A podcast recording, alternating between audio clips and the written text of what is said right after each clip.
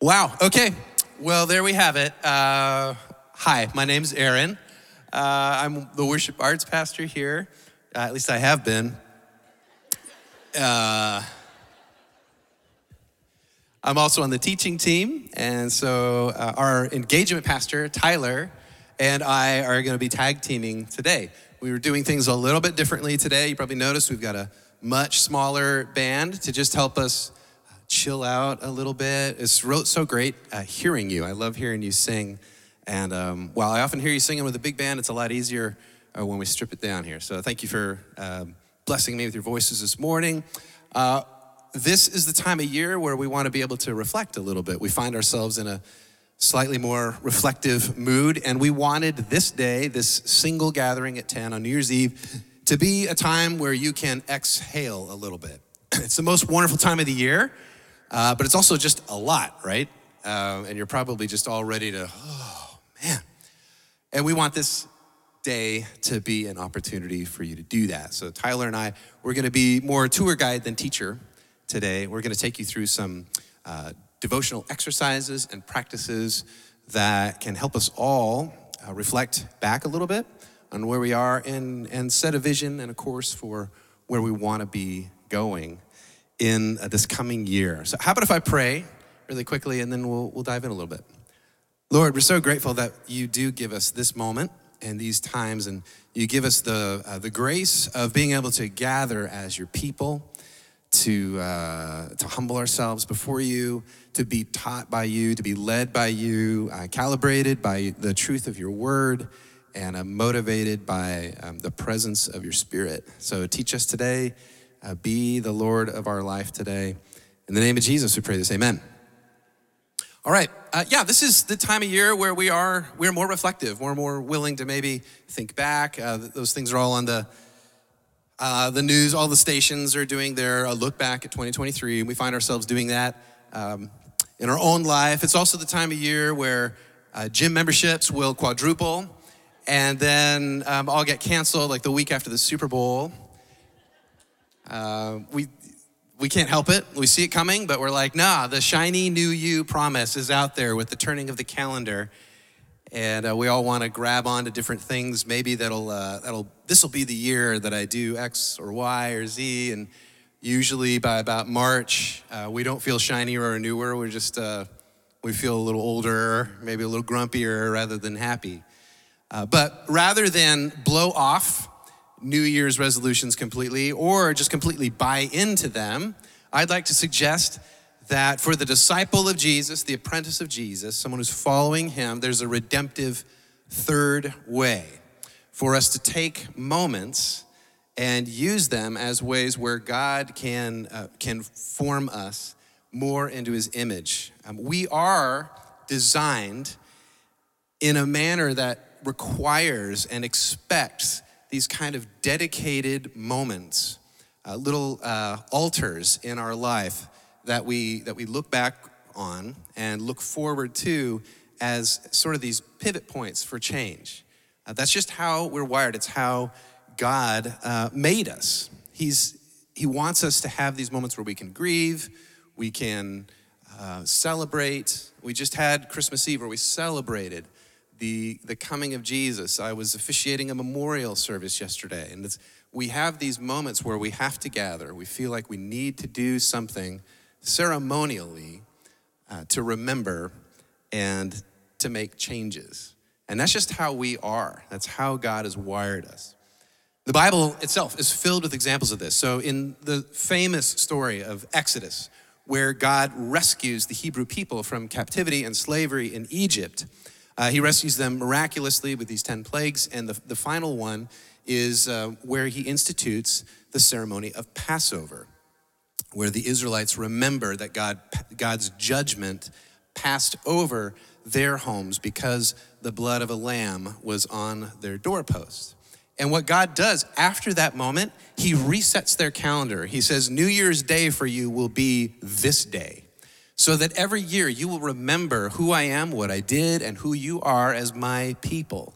So God is very intentional about moments that we can remember. And he goes on and he institutes feasts and pilgrimages to Jerusalem. All of these things are formational moments that the people would gather to remember who they are, and they would make commitments to who they need to be, and they would remember who God is. So that, that's just how we are. Jesus himself institutes uh, the Lord's Supper, what we often call communion, and he reframes Passover and says, Whenever you do this, do this in remembrance of me until, and do it in anticipation of my returning. And 2,000 years later, today, this very day, we're going to share communion together. We are wired to remember and to have days like this. God uses catalysts, uh, these moments as catalysts for change over the course of our life. On a purely rational level, it kind of seems silly. Like, I, I don't need a specific day to make a change. Can't I just make a decision and make a change? Well, yeah, you can, and, and some of you might be able to pull that off, but it's just not how God made us. You know, like, Valentine's Day. I don't need a day to tell you that I love you which that's, gals, that's, uh, you probably know this, that's code for I forgot to get you something. Uh, we do. We need days, we need moments where we can uh, be intentional about looking back, looking forward, and being formed. Being formed. God is supremely concerned with our formation because it's part of his plan of our salvation. Now, when we think of salvation, we often think of the escaping hell part of it uh, the forgiveness of sin, and the being rescued from hell. Now, that isn't dependent on our works. That's only possible through the person of Jesus Christ and his finished work on the cross and the empty tomb. But the Bible describes salvation as much more than just a get out of hell free card. It is a process of becoming more and more and more like Jesus Christ.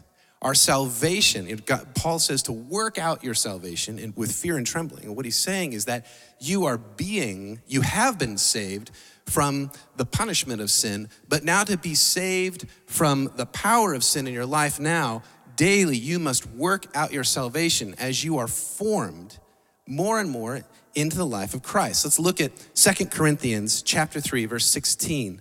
Paul is describing the, the moment of salvation and the process of salvation.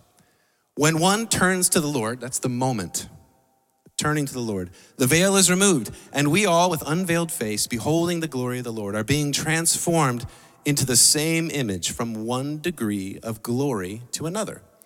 For this comes from the Lord who is the Spirit. That's when you hear the word in our church, spiritual formation, that's what we're talking about the, the process that is rooted in Scripture, rooted in the truth of God's Word, that says that our process of being saved from the power of sin and being saved to the likeness of Christ is a process of us daily submitting to Him and being intentional about how we think and how we love and live. That is spiritual formation. Uh, there's some kind of fringy, um, progressive movements out there that turn it into this subjective mystical experience. That's not what we're about. We're about using the truth and the, of, of Scripture to align us and the power of His people gathered together, all the things that God gives us to become more like Him as we're submitted to Him. Because static, stasis, is not an option. You are being formed you are always becoming someone. You can say, well, that's just who I am. But really, who we are is more a trajectory that we're headed for. It's a compass heading more than it's an anchor that we're docked to. Who you are is a place that you are pointed toward. You are always moving towards something. You're becoming more like something, always. Stasis is not an option, neutrality is not an option. You are being changed. You are being formed every day. The Bible affirms this. Apostle Paul, again, let's go to him. He assumes formation is happening in your life. It's either toward the world or toward Jesus. Romans 12, 2, do not be conformed to this world, but be transformed by the renewal of your mind, that by testing you may discern what is the will of God, what is good and acceptable and perfect. So There it is. You're either being conformed to the world or you're being transformed by the renewal of your mind. in Christ. There are three primary ingredients in our lives that form us as people more than anything else. They're the stories that we believe, our habits, and our relationships. And so at this moment, every person in this room is being formed by those three things. There are stories that you believe about how you who you are, who God is, how the world works, and they are more powerful than even just facts. They are embedded deep into your psyche, deep into your soul, and they're the controlling reality of your life. And they set the vision for what you do and how you think and how you live. And then it's our habits, what we do every day, sometimes unconsciously. And then our relationships, who we are around. Those are the three things more than anything else that will form who you are and are doing it right now at this moment. And so, at this moment, at the turn of the calendar, the turn of the year, we want to take today and address these three things. Take advantage of this moment that God has prepared for us so that we can use these as counterformational actions today and activities that we can carry forward from here so that we're not conformed to the pattern of the world, but we're transformed into the image of Christ from one degree of glory to another. So I'm going to cover the stories we live by, and we're going to have some uh, a little bit of setup and then an exercise. So this is a this is an all play today. It's a participation sport. And Tyler's going to be covering habits and our relationships. So let's stack hands. Here we go.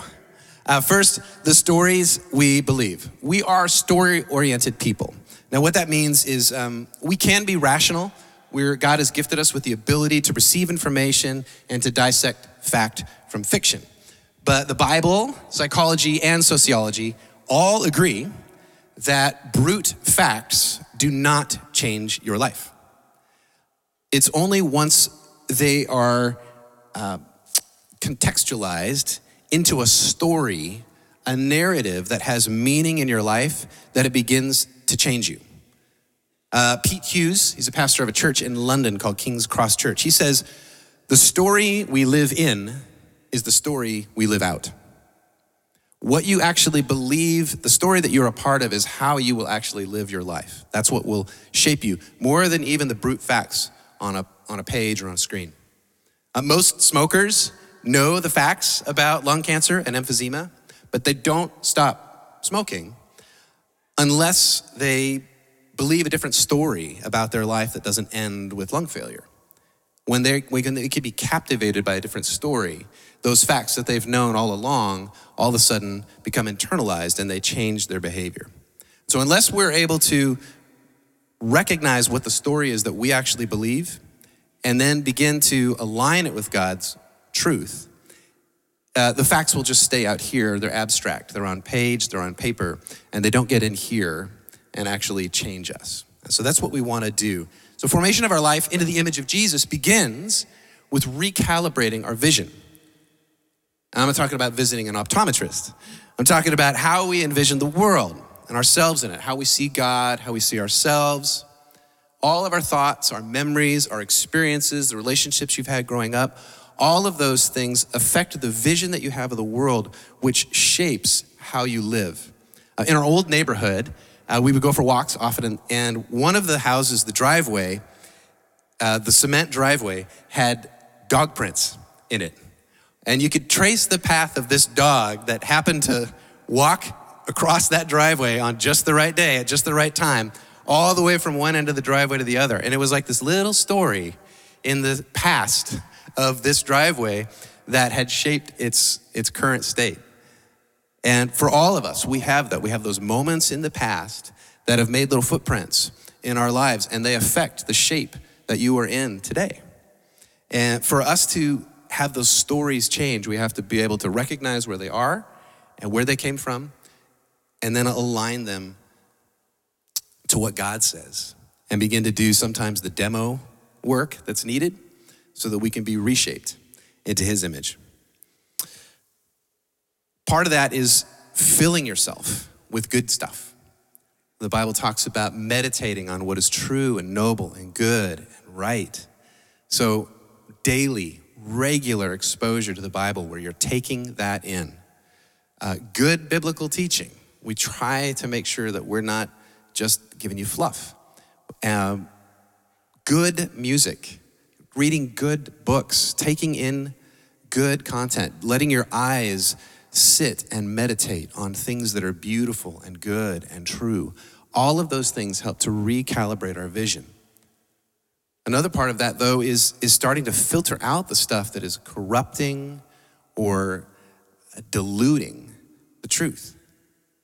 Do you have news on five hours a day, just in the background, same channel? It's forming you. It's forming you. It's giving you a vision of what the future is like. It may be giving you an anxious, hopeless feeling of what your part of the world is and your place in it. What's your Spotify playlist like? Have you read the lyrics? Would you recite those to your friends? The algorithms understand our formation, don't they? And they give you what the trend that they think you're moving toward. Make no mistake, what you take in will take you. So pay attention to what's coming in to your life because it's taking you somewhere. All right, so the exercise. That's all, that's the setup, but now let's actually do something about this. So today we're gonna take about five minutes. We're gonna go through a specific devotional exercise. Uh, it's gonna immerse us into God's truth. There it is. Thank you, Ted. Uh, pull it down for a sec. We're not quite there yet. Thank you. You're on it, man. I love it. Uh, but before we begin the exercise, it's, it's helpful to examine what our vision is right now. I want us, our vision to be recaptured and captivated. Um, so if you have pen and paper or a pencil and paper to write something down, that's best. If you don't, you can use a device, just like don't get distracted with it. I know that's almost impossible. Like pull up a notes app or something like that. And I want you to write down, I want you to spend just a minute. It's gonna feel like an eternity, but it's just 60 seconds. I'll time it. I want you to write down words or, reflect, or phrases that reflect how you see God. And then I want you to write down words and phrases that reflect how you see yourself. All right? I'm giving you 60 seconds. Just write that down. And I don't want you to give the Sunday school answer. I don't want you to give the answer that you know is supposed to be right if you don't actually feel it, if it's not really the controlling reality of your life. Psalm 51 says that God delights in truth in the inward being. So this is the time to be honest with God, not just correct right answer on the test.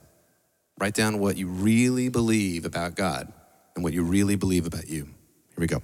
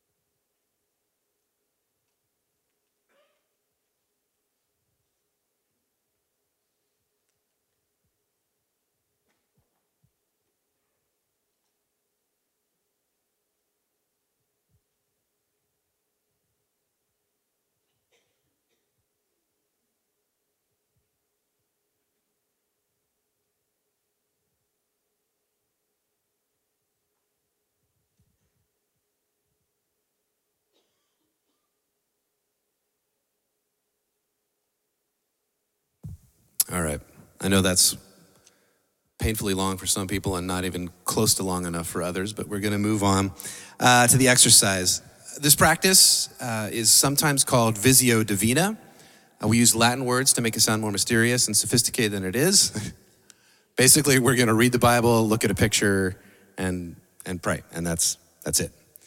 Uh, but we're going to use an image as a prompt that is going to help us awaken our imagination as we read a passage that might be familiar to a lot of you, uh, but it's going to prompt us to have a prayer dialogue with God and to examine and recalibrate our vision of the story that we believe about Him and us.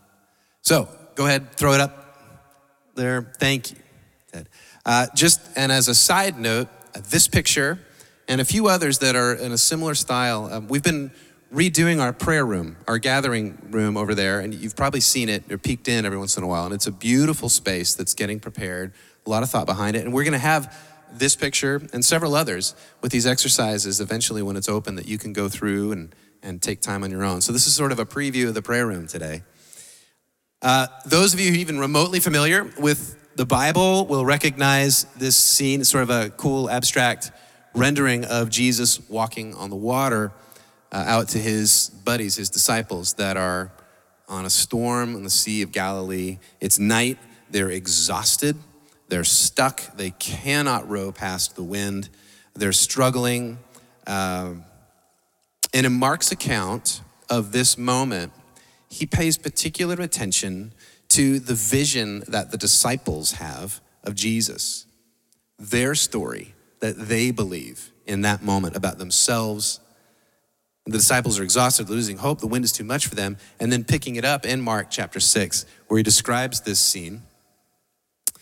We'll read it together here. It's, uh, but when they saw him walking on the sea, they thought it was a ghost and cried out, for they all saw him and were terrified. But immediately he spoke to them and said, Take heart, it is I. Do not be afraid. And he got into the boat with them, and the wind ceased. When the disciples first saw Jesus, their reaction was fear rather than relief. It was terror. They had a different vision of God arriving in their moment of exhaustion and chaos than what was reality. And it had to be the voice of Jesus to recalibrate them, their vision of who they are and who He is and what's really going on in the moment.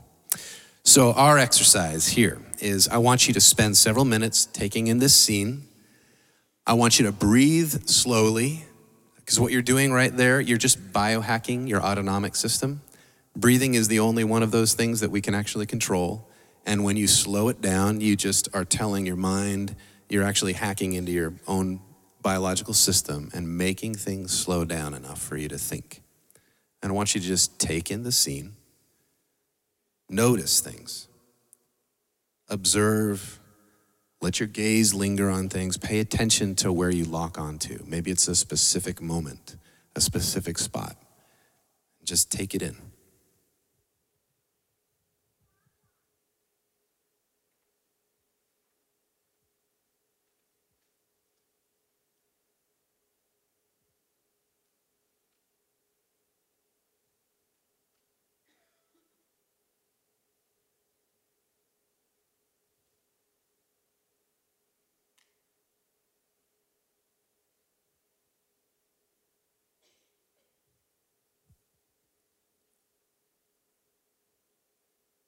Ask the Holy Spirit to show you any place in your life where you are exhausted or overwhelmed.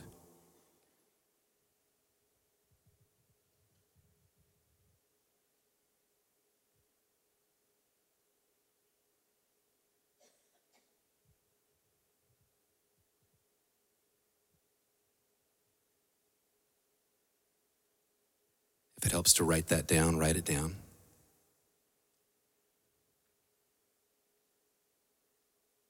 As you think about that moment, where is Jesus?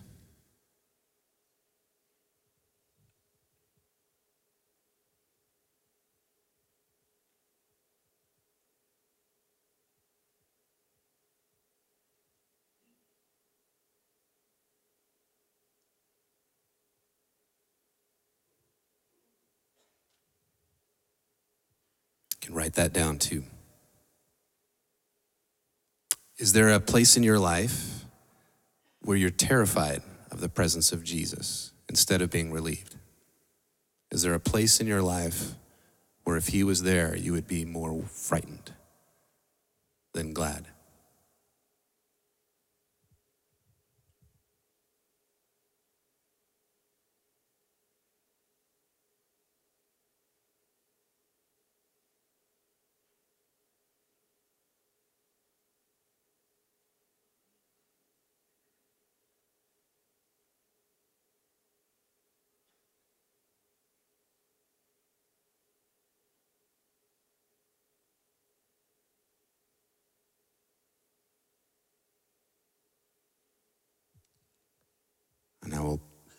Want you to listen for his voice telling you who he is, saying, It is I, take heart. Think about some characteristics of him from the Bible. He's full of compassion and loyal, steadfast love. He's just.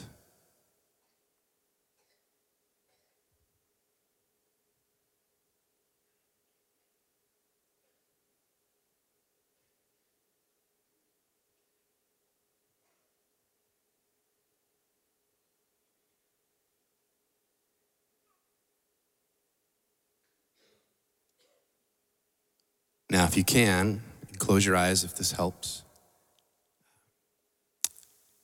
Let him get into your boat.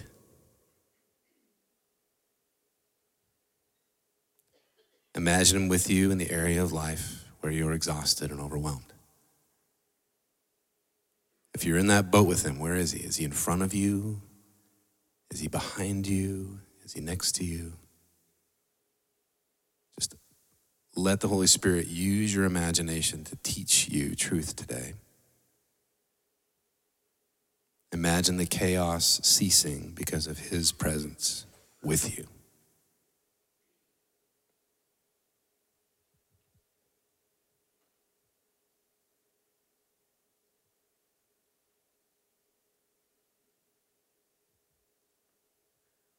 All right, if you did write some of those things down, compare what you wrote at first before we started the exercise your vision of God, your vision of you, with the picture you had at the end that's forming about God and you. And then uh, we're going to just pray, uh, thanking Him for meeting us today in this moment. So let's pray together. God, thank you for meeting us in this moment. And any shift, I thank you for the shift in vision that I had for some things in my life where I just don't think you're really there for me or you're just not concerned. Thank you for the little shift that I saw. Um, but I also know for some people, there's just nothing changed today, and that's fine. I, God, I'm thankful that you are at least present here as we're wrestling with things, and I do pray that you'll continue to show us uh, our need to have our vision of who you are who we are and the story that we believe recalibrated and renewed and aligned with your truth. Thank you for this time as you work on our hearts and form us into your image. Amen. Thanks, everyone.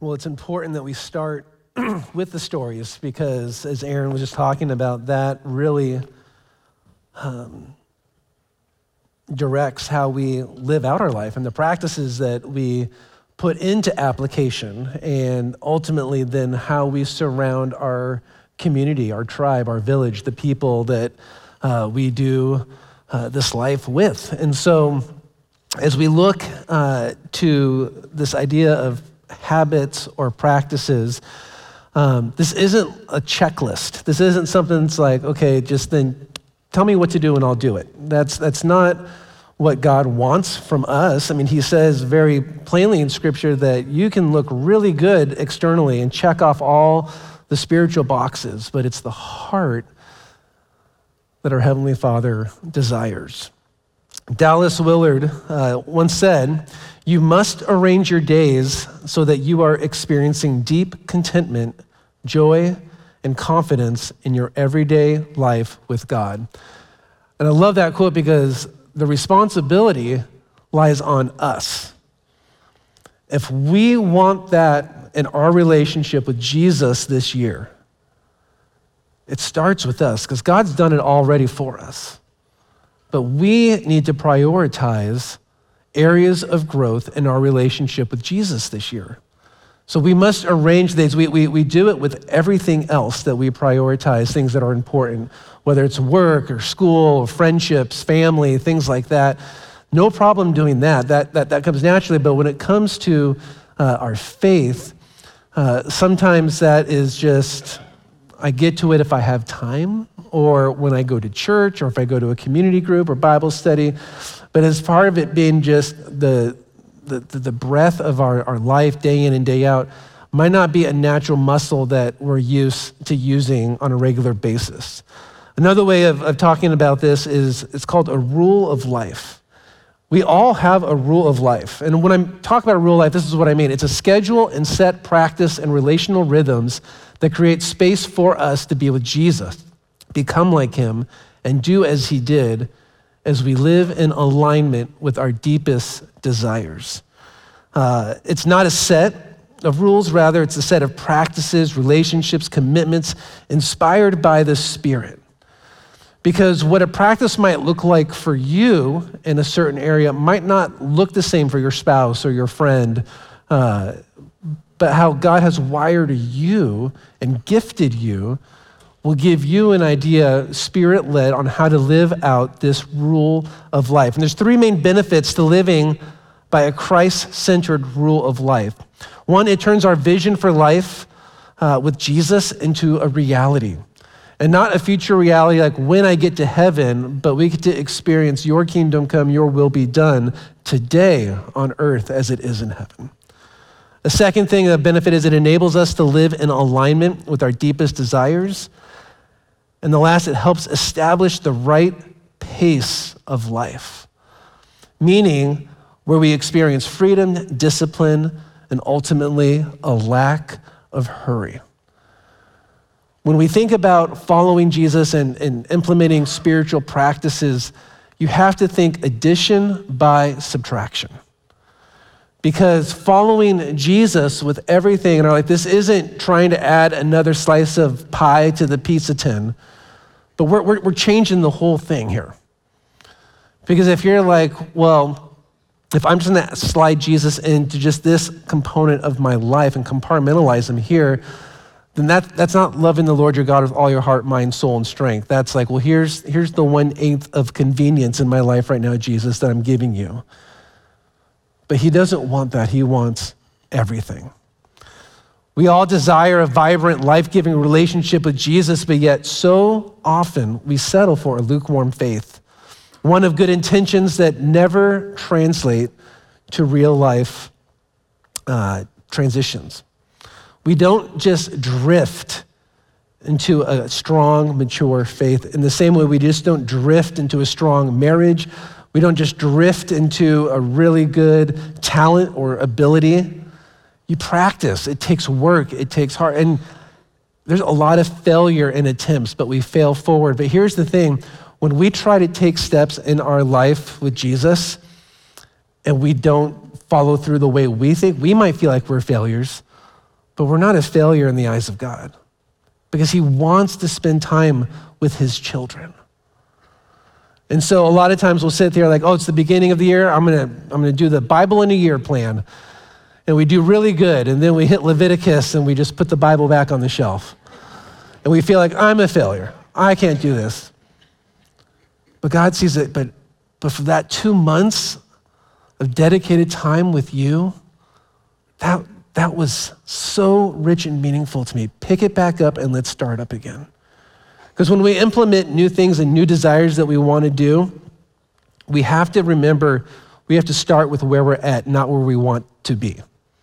Because if we always want to start with the end, and that being at the finish line, that's just a byproduct of living in an instant gratification culture.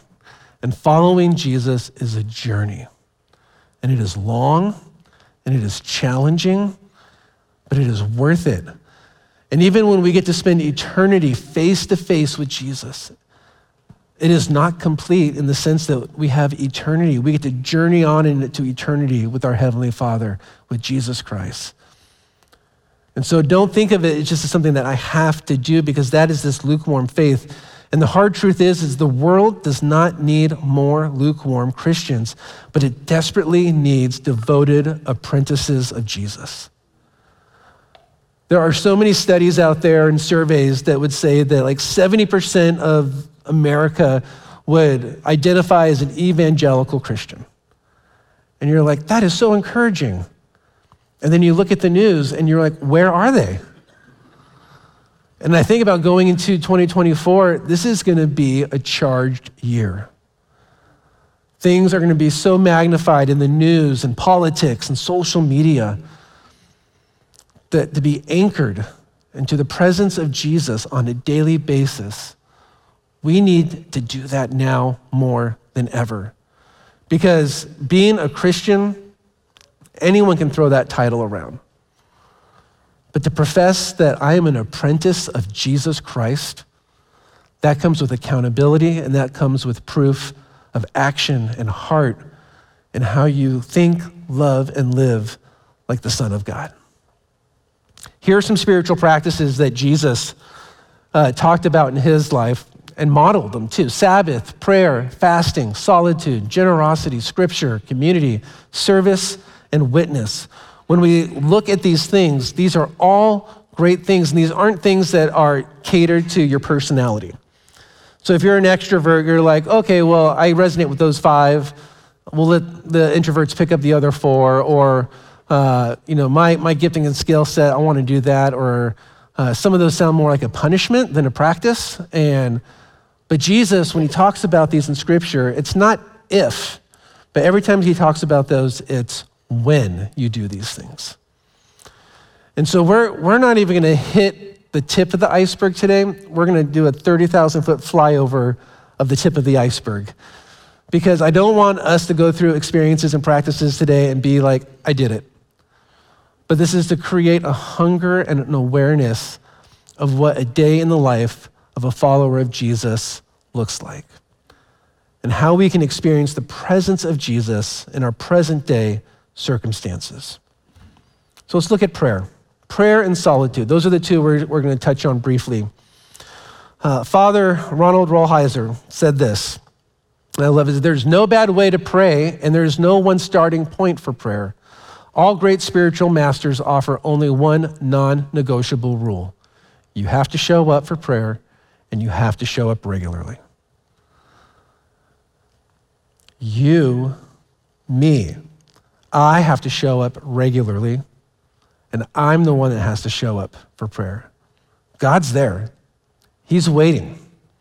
So it's not when we go to prayer, it's like, I hope God's listening. But when we build this practice, it is something that we need to develop. And it's something like you can read books on prayer and see things like that, and you're like, man, I want that, but that's never going to be me. Well, it takes practice. You have to start from somewhere. And so, how do you start? Show up, give it a shot. And this isn't praying audibly out loud around people where you're like, well, I'm not going to be a good person like that is not a good person, but you know, confident pray out loud around families and things like that. But inside our inner dialogue, oh man, we can be so honest with God. And He doesn't care if we flub over our words. He doesn't care if we're just talking in circles. He wants to hear from His children. It's an ongoing conversation, how we align our hearts with His walk,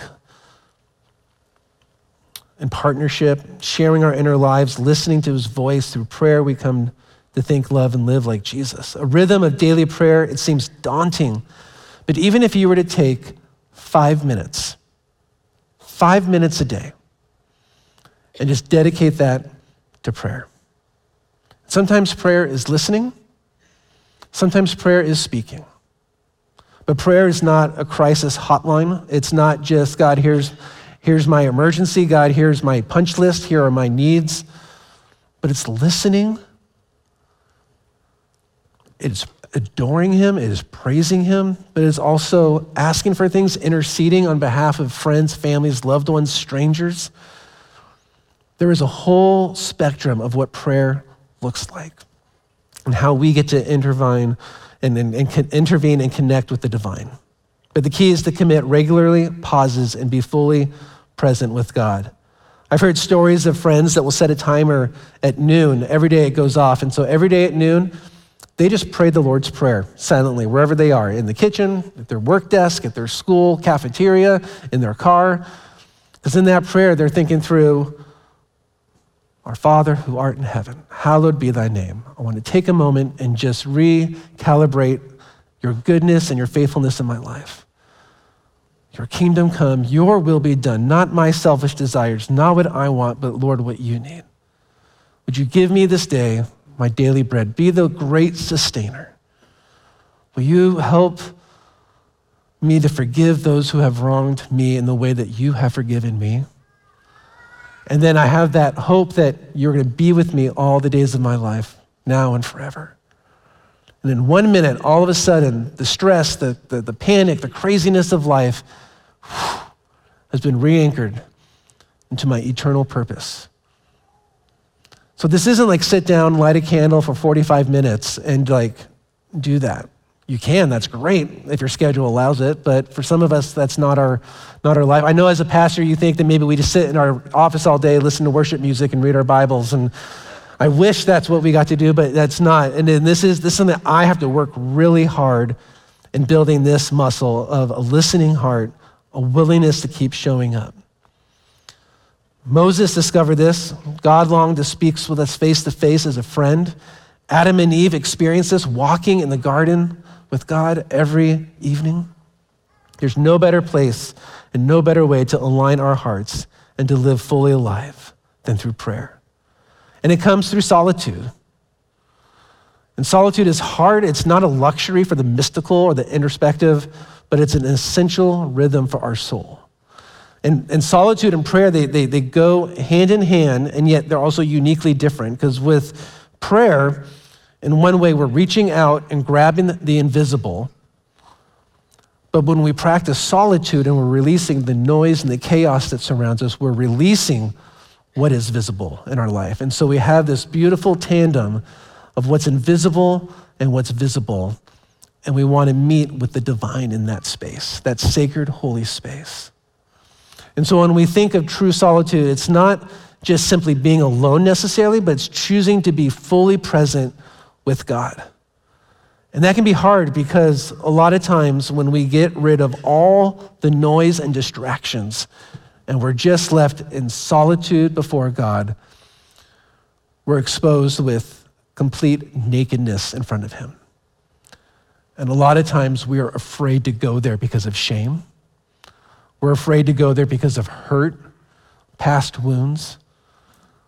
But when we can get to that place where we remove those layers and we are just in the presence of God in reckless abandonment, um, that's when we get to encounter the Holy of Holies. The God who spoke things into existence loves us and loves you. And so when we think about that, Henri Nouwen said, without solitude, it's virtually impossible to live a spiritual life. You cannot pray and not experience solitude in the same way you cannot have solitude without prayer. So, what are ways that you can bring solitude and prayer into your life in 2024? And again, this is addition with subtraction. And if you're adding these life giving things into your life, chances are the things that you are subtracting are the things that are not that, the opposite of. So let's replace the noise and chaos with the presence of Jesus. And so I'm going to do just a quick um, practice with this. And in fact, if you want, go to the next slide. Uh, if you text new to that number, and I like quadruple check that to make sure, because if I was off by one digit, someone is just going to get blitzed with text messages today. It's actually Pastor Bill's, so if you have any suggestions for the new year, go ahead and send that right now. Um, but what we have is we have a physical handout if you are more of wanting a, a print and paper um, is a prayer guide for the new year. And here, here's what it is looking back, gratitude. Psalm 107 Give thanks to the Lord, for he is good. His love endures forever. As we pause and we sit in that silence place and we think about that, how did God come through for you? What dreams came true for you? Think about where you were last time, sorry, think about where you were this time last year. And begin just listing out the ways that you have seen God's goodness and faithfulness, both in the good times and in the hard times. And as we think about these things, we make these lists. We're reminded that it's His love and His faithfulness is the foundation of the year to come because God is unchanging. And so if He was that for us last year, He's going to be for that this year. We look ahead with our hopes and dreams. Psalm 139 You saw me before I was born. Every day of my life was recorded in your book. Every moment was laid out before a single day had passed. How precious are your thoughts about me, O God, they cannot be numbered.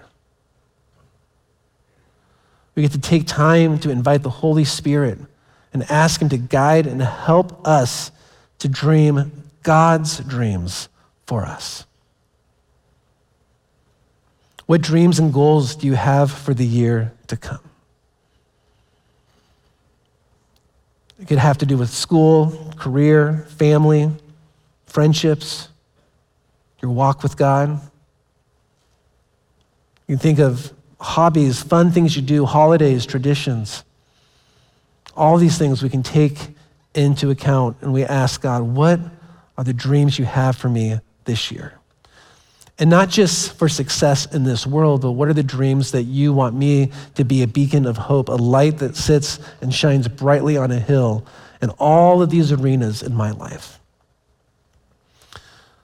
And so, as you write these lists, you make up these mind maps, you draw pictures, do things, whatever you do that help you connect with the Spirit in times of solitude and reflection, do that. Because this isn't just something that you do in five minutes and you're done. But I would challenge you take 30 minutes, 45 minutes to really go through this exercise. And then we looked at God with those dreams and asked God, God, I think these are my dreams. What do you think? Because Proverbs 69 says, In their hearts, humans plan their course, but the Lord establishes their steps. Ephesians 3:20 Now to him who is able to do immeasurably more than all we ask or imagine according to his power that is at work within us. So we say God here's where I feel like you're calling me and you're asking me to step into these things. And I want to start some of these new practices. Help me, show me. Holy Spirit, guide me. Some questions you can ask him are God, here's my vision. What's yours? Are there, where, are there places in my life where I'm dreaming too small? God, here's my dream, and God's like, that's cute, let's go bigger. You're selling yourself too short. But you're like, God, that's, that's the impossible. And God's like, oh, I do the impossible.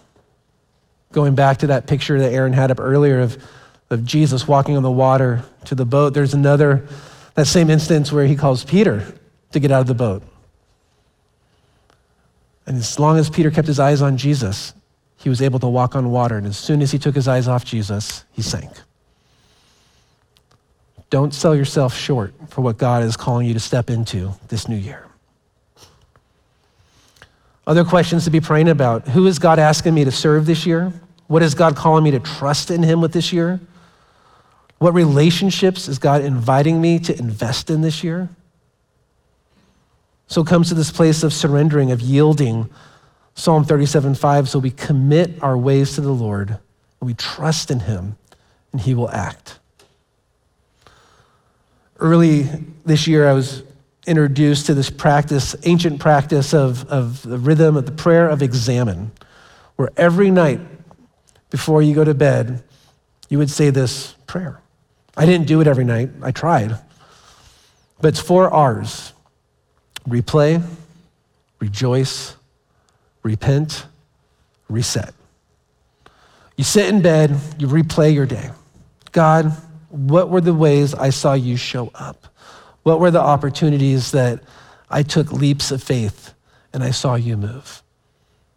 And then I rejoice. I say, God, thank you for your goodness. Thank you for your courage. Thank you for your boldness. Thank you for your patience with me. God, thank you for all the attributes of who your character is that I experience. And then I sit there and then I have an opportunity to repent. And I say, God, and here's all the ways I messed up, both that were visible and both the things in my heart and in my mind. And then I'm reminded that God's mercies are new every day. So I get to reset because tomorrow's a new day. The, the celebrations and the, the, the pitfalls of that day do not define how tomorrow is going to be. Every day is a gift. So I always want to replay, rejoice, repent, reset as I go into my new day. So these are just some practical steps that you can begin integrating today so that a year from now, when we're looking to 2025, you can look back in your spiritual stepping stones and see how you have taken these steps and grown in your faith in Jesus. And last but not least, and this is just going to be a real brief, but community. Community, it's, it's, it is so important because who we surround ourselves with shape us, mold us. Those are the voices that we listen to. So, as we reflect on this past year and we look ahead to the promise of a new one, it's wise to take stock of our connections and our relationships. God designed us for relationship first and foremost with Himself. That's why in Matthew 22, 37 reminds us that we're called to love the Lord your God with all your heart and with all your soul and with all your mind. Our life springs from that primary connection with our Creator. And then we're instructed to love others, Matthew 22, 39. And we're not just to love others, but we're to love others as ourselves. And that is hard at times.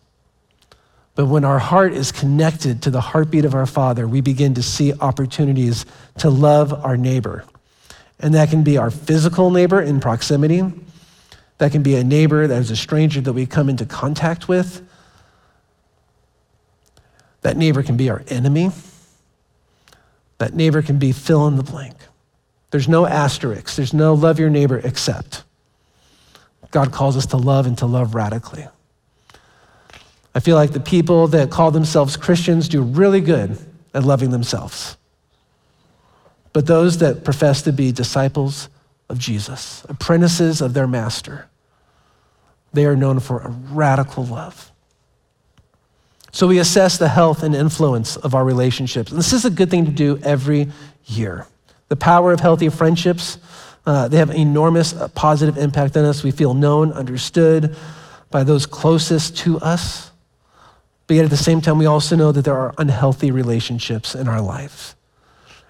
And it's okay sometimes to remove ourselves from those environments. And I know sometimes it's like, yes, but God calls us to go to the ends of the earth. And if I'm not there, then who's going to be there for them? If they're toxic, if they're harmful, if they're pointing you to anywhere else but Jesus, or they're actually encouraging you to not look to Jesus deliberately, those are not relationships that should be in your life. Proverbs 13:20 says, "Walk with the wise and become wise, for a companion of fools suffers harm." And that's that, that, that tightrope we walk day in and day out. Because hear me out when I say that too. We are not called to live in a holy bubble. We are called to be the hands and feet of Jesus. We are called to live life on mission. And so that means we go to those that are hard to love. We go to those, but not at the expense of hurting ourselves.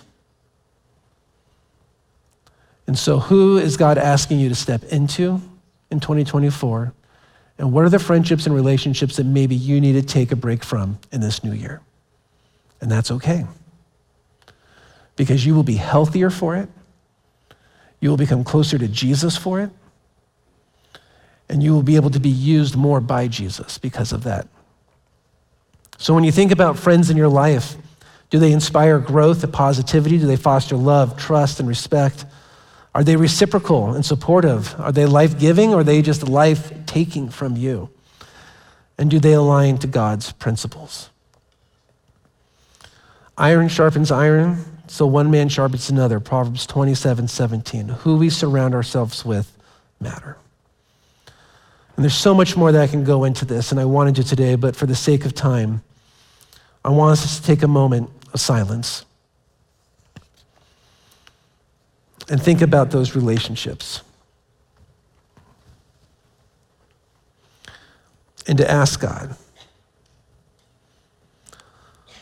Lord, when I think about my relationships, how do you want to utilize me this year?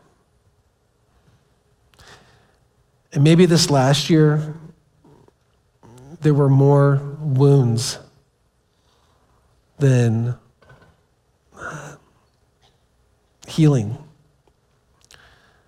And so maybe this is a year of healing for you. And you need to seek out a mentor, someone to disciple you, someone to, to walk alongside the valleys as well as the mountaintops with you.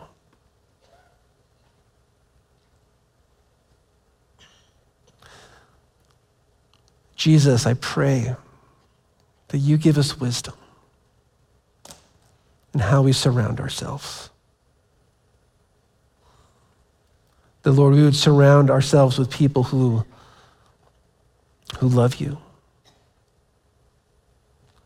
that lift your name up, that lift us up and support us. And at the same time, Jesus, these would be the same people that would be united in the mission of the cross.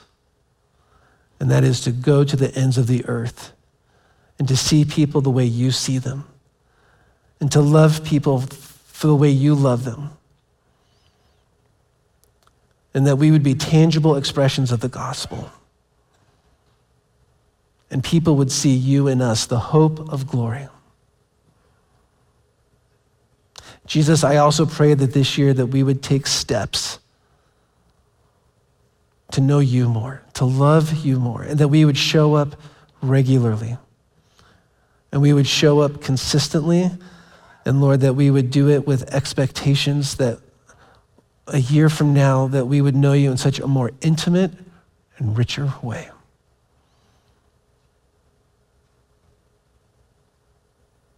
So, Lord, we love you. We pray this in your name. Amen. We wanted to end our morning kind of consecrating ourselves, going before the table of the elements of communion, and just to say, Lord, this year, I want to be used by you. And Lord, I want to know you in deeper and more meaningful ways than I've ever experienced before. And we acknowledge that God is at the table and he is waiting. But it's us. And so as we come forward today and we receive the elements of the bread and the juice, the bread symbolizing the body that was broken for us and the juice, the blood that was shed for us. No other sacrifice could right the sins of the world except Jesus Christ. And so when we take this and we receive this gift, we say, God, thank you. And in response, I want to live a life that radically reflects the gospel this year. Not out of obligation, not out of guilt but out of a joy and deep longing because of the love you have for me and the love I have for you. And when we do that, we get to give of what's been given to us. And the living waters that come from Jesus, that are constantly conforming us, transforming us, renewing our heart and our mind. When we feel dry, He says, Come back and I'll give you more. And so today we come to receive more. So the worship team is going to lead us in song. We have elements in front, off on the sides, and in the back. So whichever is closest to you, come and, and receive the elements. And when you're ready, you can take them back to your seat and take them on your own, and then join us in worship as we conclude our time together this morning.